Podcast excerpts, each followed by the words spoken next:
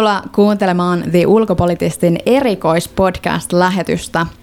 Aiheena jaksossa on feministinen ulkopolitiikka ja meillä on tänään suuri ilo ja kunnia saada vieraksemme presidentti Tarja Halonen. Oikein paljon tervetuloa.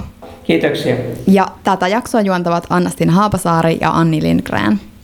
Presidentti Tarjo Halonen, te olette monin tavoin toimineet tienraivaajana niin kokonaisvaltaisemman ulko- ja turvallisuuspolitiikan kuin feminisminkin saralla. Mitä feminismi ja feministinen ulkopolitiikka teille tarkoittavat? No, se voi tarkoittaa monia asioita, mutta itse asiassa niin, niin eh, mä menisin ihan yksinkertaisesti YK turvallisuusneuvoston päätösasemiin vuodelta 2000, jolloin silloin tavoitteeksi kirjattiin vahvistaa naisten roolia ja päätösvaltaa konfliktien ehkäisyssä ja ratkaisussa sekä lisätä naisten ja tyttöjen suojelua ja turvallisuutta sekä ihmisoikeuksien toteuttamista. Ja, ja tuota, tämä on niin kuin mun mielestä sillä tavalla hyvä, hyvä lähtökohta, että että vaikka me muodollisesti jonkun asian sanomme, että se on tasa-arvoinen, niin kuin ulkopolitiikka, niin siinä voidaan, voidaan tehdä ulkopolitiikassa sukupuolen merkitys näkyväksi ja, ja vahvistaa niin kuin eri sukupuolten, mutta myöskin eri taustoista tulevien ihmisten tasa-arvoista osallistumista päätöksentekoon. Ja eh, tämä saattaa edellyttää sitten aliedustettujen ihmisryhmien, nyt esimerkiksi juuri nyt keskustelussa olevien naisten tai joidenkin muiden vähemmistöryhmien aseman parantamista ja heidän äänensä vahvistamista päätöksenteossa ja kansainvälisen aseman parantamista. Ja, ja siinä mielessä niin eh, se tavallaan eh, on niin kuin positiivista diskriminaatiota, että halutaan, että jotkut sellaiset ryhmät, jotka tämmöisessä niin kuin sanoisiko teknisessä mielessä eivät tue, tue, tue helpolla esiin, että heihin kiinnitetään huomiota. Mutta sitten toista päin on tietysti, että miten tämä ulkopolitiikka sitten vaikuttaa. Se on myöskin, että miten se tukee esimerkiksi näitä tasa-arvoperiaatteita. Me puhumme useimmiten tasa-arvosta kuin, kuin feminismistä, koska meillä jostain syystä on, on hieman niin kuin tämmöistä yleistä allergiaa sanan feminismi kohdalta. Ruotsi on määritellyt feministisen ulkopolitiikan kolmen erän ympärille, rights, resources, representations, eli oikeudet, resurssit ja, ja edustus. Mutta voidaan tulla myöhemmin siihen, että mun mielestä siinä on myöskin mukana semmoinen laajempi käsitys turvallisuuspolitiikasta, joka itselleni on hyvin tärkeää. Tämmöisen perinteisen ulkopolitiikan niin kuin laajentaminen koskemaan, koskemaan tuota, niin, semmoista toimintakykyistä ja kriisikestävää yhteiskuntaa, mutta palataan siihen. Hyvä, että toittekin itse tämän esille, tämän YK turvallisuusneuvoston päätöslauselman. Ähm, tästä on tosiaan nyt 20 vuotta, ja, eli se on vuodelta 2000, joka onkin sama vuosi, kun teidät valittiin Suomen presidentiksi. Tällaiset samanlaiset tasa-arvotavoitteet on myöskin laajalti osa eurooppalaista ja myöskin pohjoismaista politiikkaa. Miksi ajattelette, että feministisen ulkopolitiikan maine on edelleen niin radikaali kuitenkin?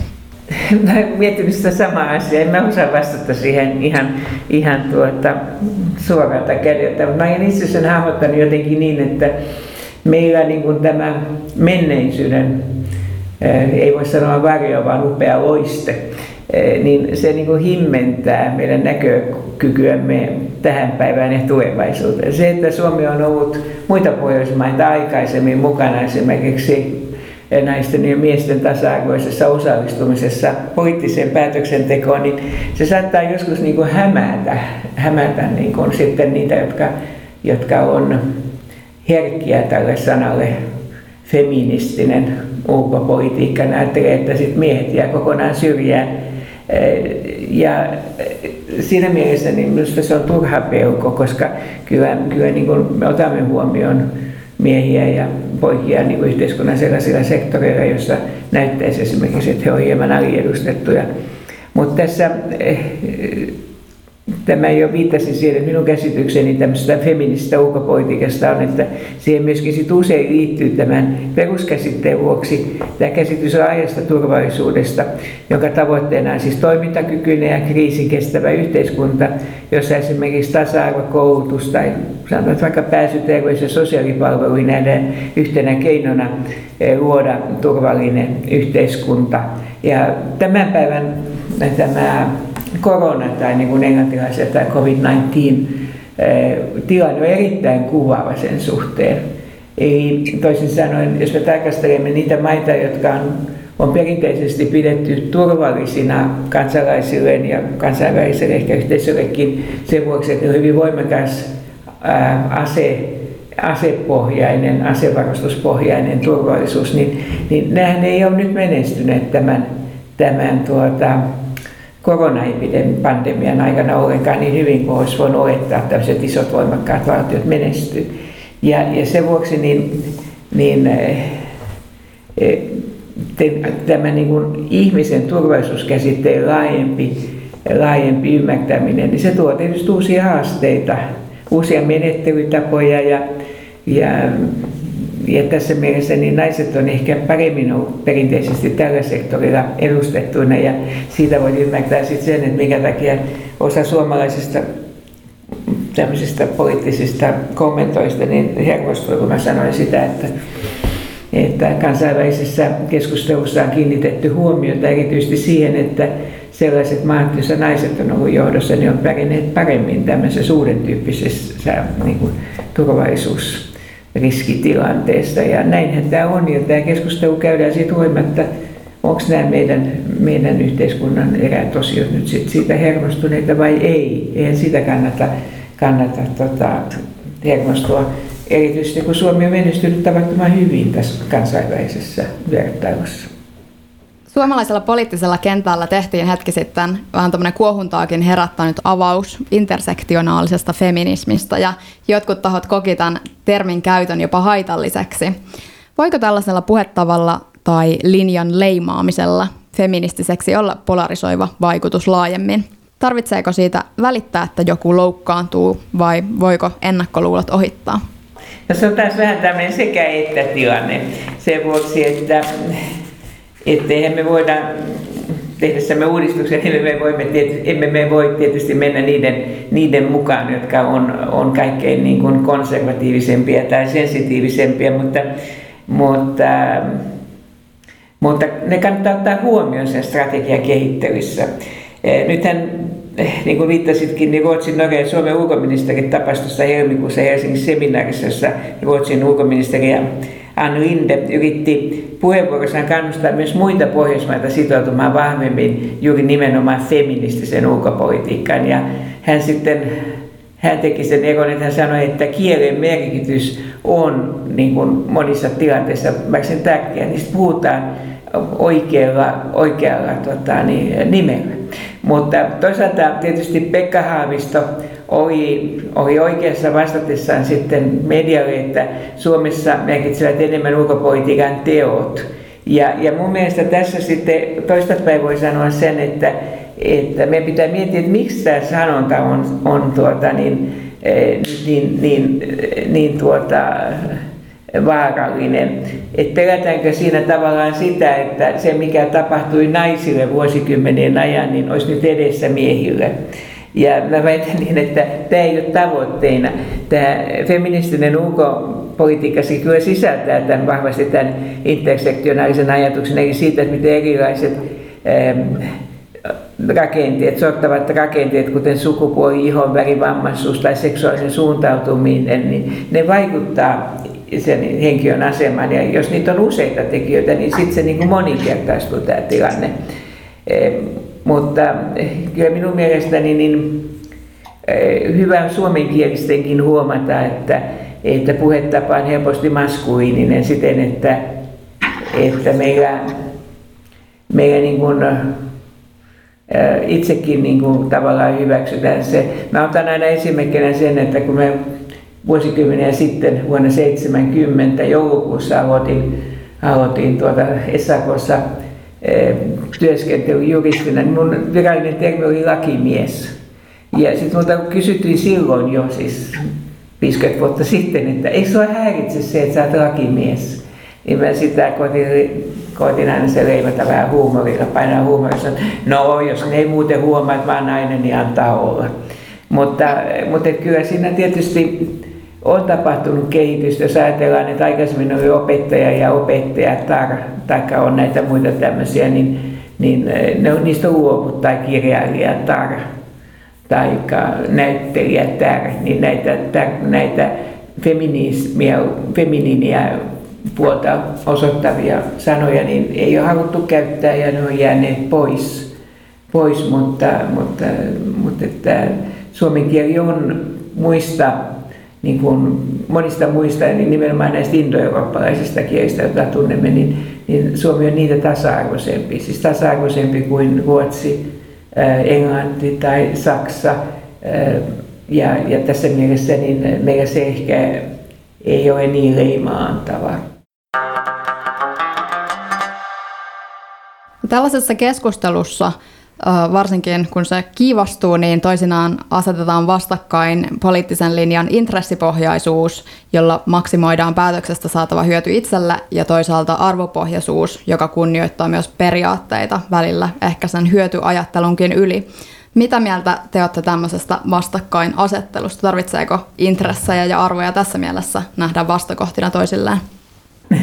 tuota, sanoisin niin päin, että että olen neuvonut aina nuorimpia, että, että jos seinästä löytyy ovi, niin on parempi käyttää sitä kuin hakata päätään seinään. Ja siis jossain tapauksessa se voi merkitä jonkun asteista sellaista kompromissia, josta myöhemmin luovutaan, mutta, mutta että kyllähän kyllä niin kuin toisaalta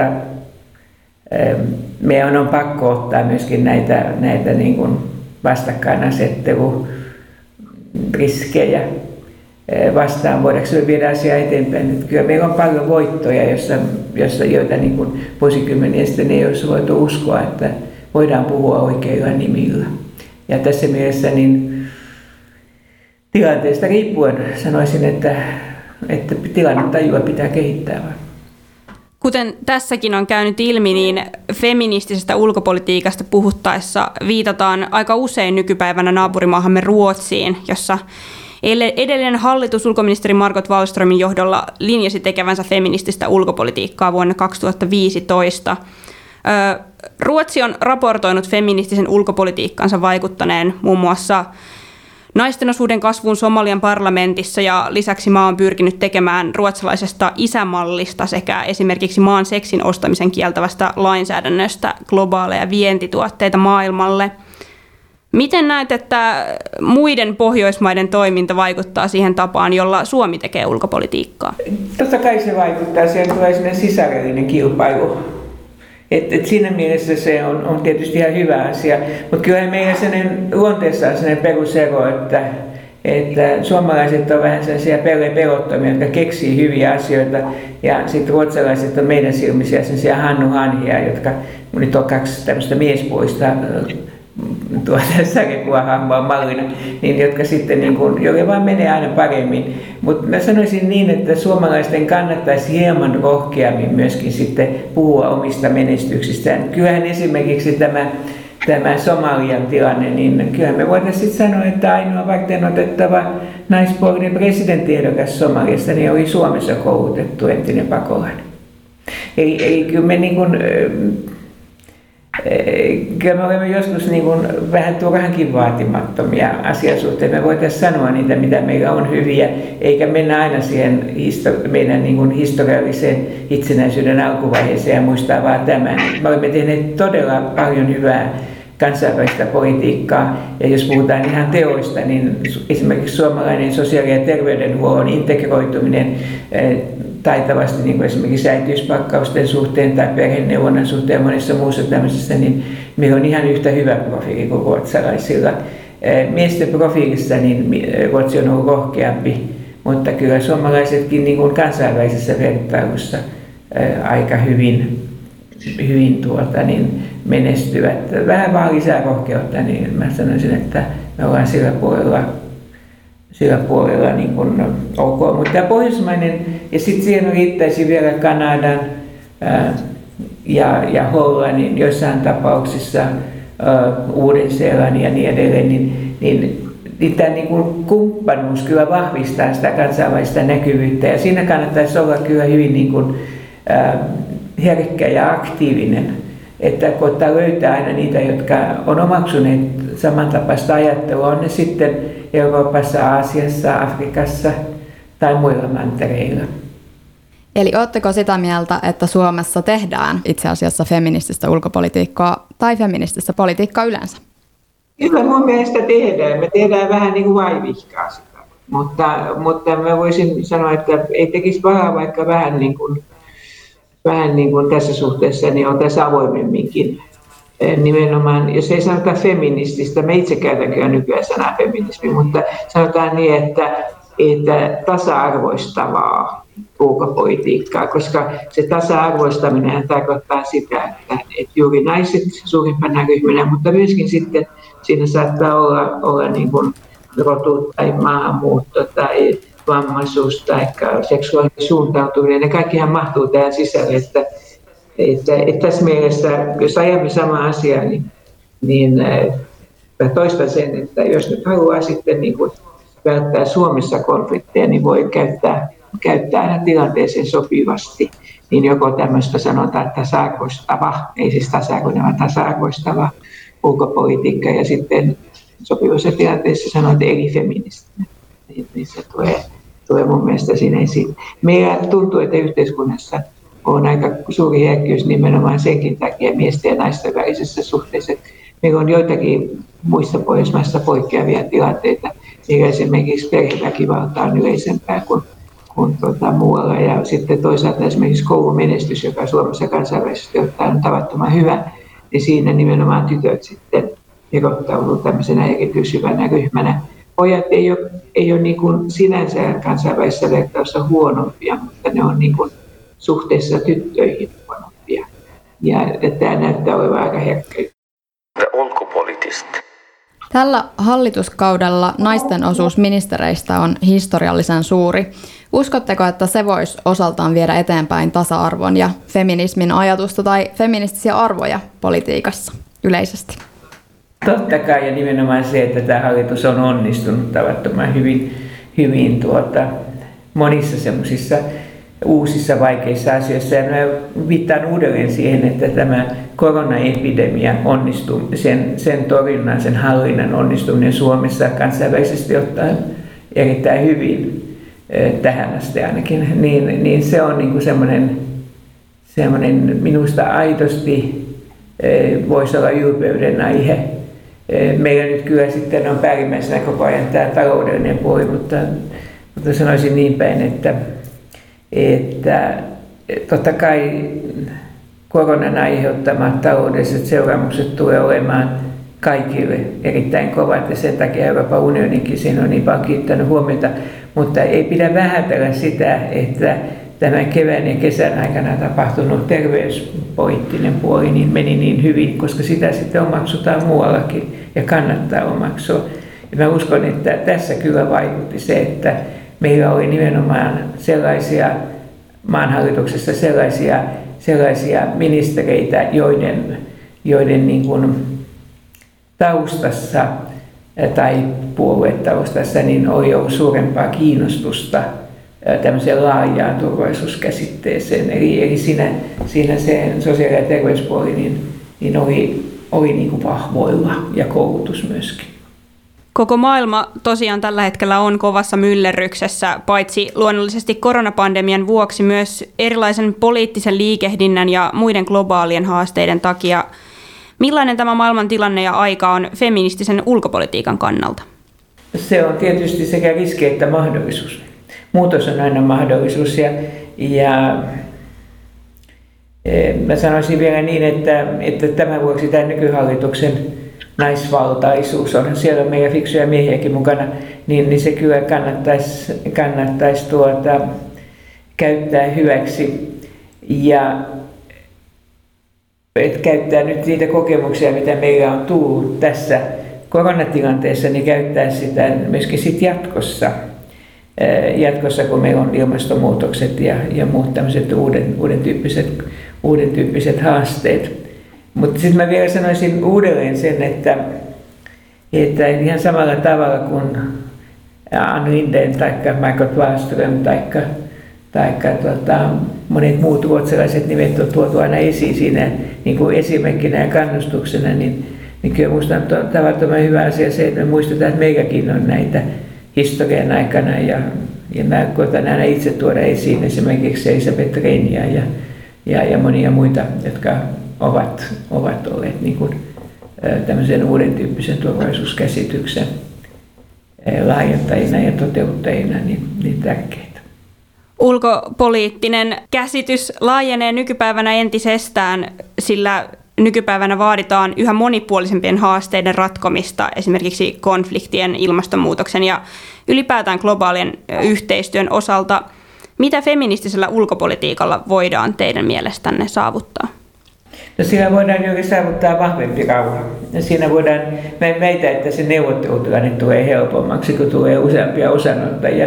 Mutta on, on tunnettu tosiasia, että jos on etenkin aseellinen konflikti kyseessä, niin näiden sotaherrojen warlordsien kanssa on pakko neuvotella, että aset saataisiin hiljenemään. Mutta se toisaalta, miten saavutetaan sellainen rauha, joka on, on tämmöinen tällainen niin kuin osallistava, demokraattinen, rakentava rauha, niin siinä sitten pitäisi olla tietysti mukana paljon useampia ryhmiä.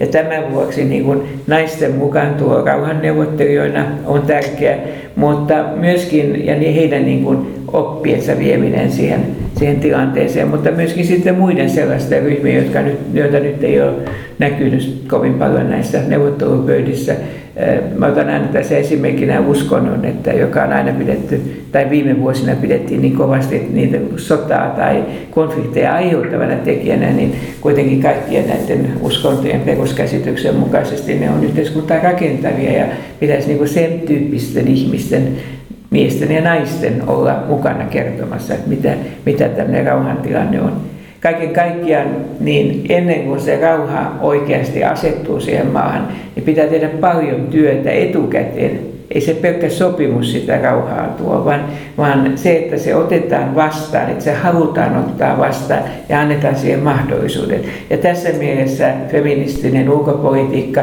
ja naisten ja näiden muiden tämmöisten siviiliryhmien mukaan tuo rauhanneuvottelujen valmisteluun niiden aikana ja sitten täytäntöönpanossa, niin voisi tuoda meille kestävämmän rauhan.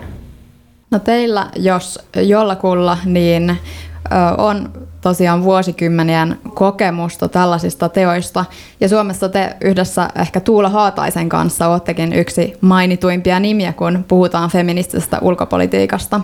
Ja Ruotsissa on näitä nimiä, kuten tässä tuli mainittuakin, niin muun muassa ulkoministeri aikaisempi Marco Wallström ja sitten nyt ulkoministeri Ann Linde. Onko suomalaisissa nykyisissä tai nousevissa poliitikoissa henkilöitä, joilla näette, että tämän kaltaisen viitan voisi vielä lisäksi asettaa ja mitä toisaalta teille itselle merkitsee olla esikuva tällä saralla? Mä aina pelkään näitä esikuvan mainintoja, mutta ehkä se rohkaiseva esimerkki on parempi. Et mä sanon aina, kun mä, minä itse olen tällä hetkellä myöskin YK pääsihteerin kanssa rauhanneuvottelukunnan jäsenenä, niin niin eh, siinä on niin tavattoman hyvin näkyvissä se, että kun sitä kestävämpää rauhaa rakennetaan, niin meilläkin on mukana siinä neuvottelukunnassa suoraan pääsihteerin alaisena. Niitä, joilla on kokemusta konflikteista ja rauhanneuvottelusta, mutta sitten on osa meitä, jo, jollaiseksi itseni katson, joilla on kokemusta kestävästä kehityksestä, eli siitä minkälainen minkälainen yhteiskunta se, joka parhaiten niin kuin, vastustaa erilaisia konflikteja tai jotka parhaiten selviytyvät niistä haasteista, joita sitten kuitenkin eri maille tulee. Ja näiden kahden yhdistelmänä tulee juuri se laajempi käsitys rauhasta. Ja, ja, ja, de, ja siihen liittyy sitten demokratia, ihmisoikeudet, oikeusvaltio, myöskin ympäristökysymykset, kestävä kehitys kokonaisuudessaan, niin meillä on vaikka kuinka paljon naisia poliitikkoja, mutta onneksi myöskin joitain miehiä, jotka on asettautuneet nimenomaan tämän laajan turvallisuuden kannalle. Eli tässä mielessä, kun 50 prosenttia plus 50 prosenttia on vasta 100 prosenttia, niin samalla kun me koetetaan lisätä sitä naisten osuutta sinne 50 prosenttiin ainakin, niin meidän on hyvä myöskin löytää kumppaneita sieltä miesten puolelta, jotta me saadaan se täydet 100 prosenttia. Ja, ja nimiä mä mainitsin tuossa aikaisemmin, Elisabeth Reini mainitsit itse Tuula Hataisen, ja, ja kyllä näitä on, on paljon muitakin. Eli tässä mielessä niin pistäkää haravat käyntiin ja katsokaa, keitä te saatte mukaan, kun te puhutte feministisestä ulkopolitiikasta. Kiitoksia näistä vastauksista, presidentti Halonen. Millaisia terveisiä haluaisitte lähettää tähän loppuun vielä nuorille ulko- ja turvallisuuspolitiikan asiantuntijoille ja kansainvälisen politiikan seuraajille ylipäätään? Ensinnäkin niin luottakaa itsenne, luokkaa kumppanuuksia, opiskelkaa lisää ja olkaa, olkaa rohkeita ja älkää unohtako huumorin tajua. Ei se ratkaise ongelmia, mutta se pitää tehdä hengissä ja hyvässä kunnossa. Eli tässä mielessä niin tämmöinen myönteinen, positiivinen elämänkatsomus, niin kaikki ne ongelminen on semmoinen hyvä henki- ja terveysvakuutus. Mutta tämä on todella alue, jossa tarvitaan paljon uusia voimia, että rohkeasti mukaan. Ja meillä on paljon hyviä verkostoja jo nyt. Niitä löytyy sekä YK-liitosta, YK erillisjärjestöistä ja monissa, monissa muissakin ryhmissä, myöskin kestävän kehityksen puolella, niin on ihmisiä, jotka voivat olla kumppaneita, jotka auttavat teitä eteenpäin. Suurkiitos ajastanne ja näkemyksistänne, presidentti Tarja Halonen. Tämä oli te ulkopolitistille erittäin suuri kunnia. Oikein hyvää syksyn jatkoa. Kiitoksia ja ilo minulle ja antakaa kuulua itsestänne. Minäkin haluan oppia koko ajan lisää.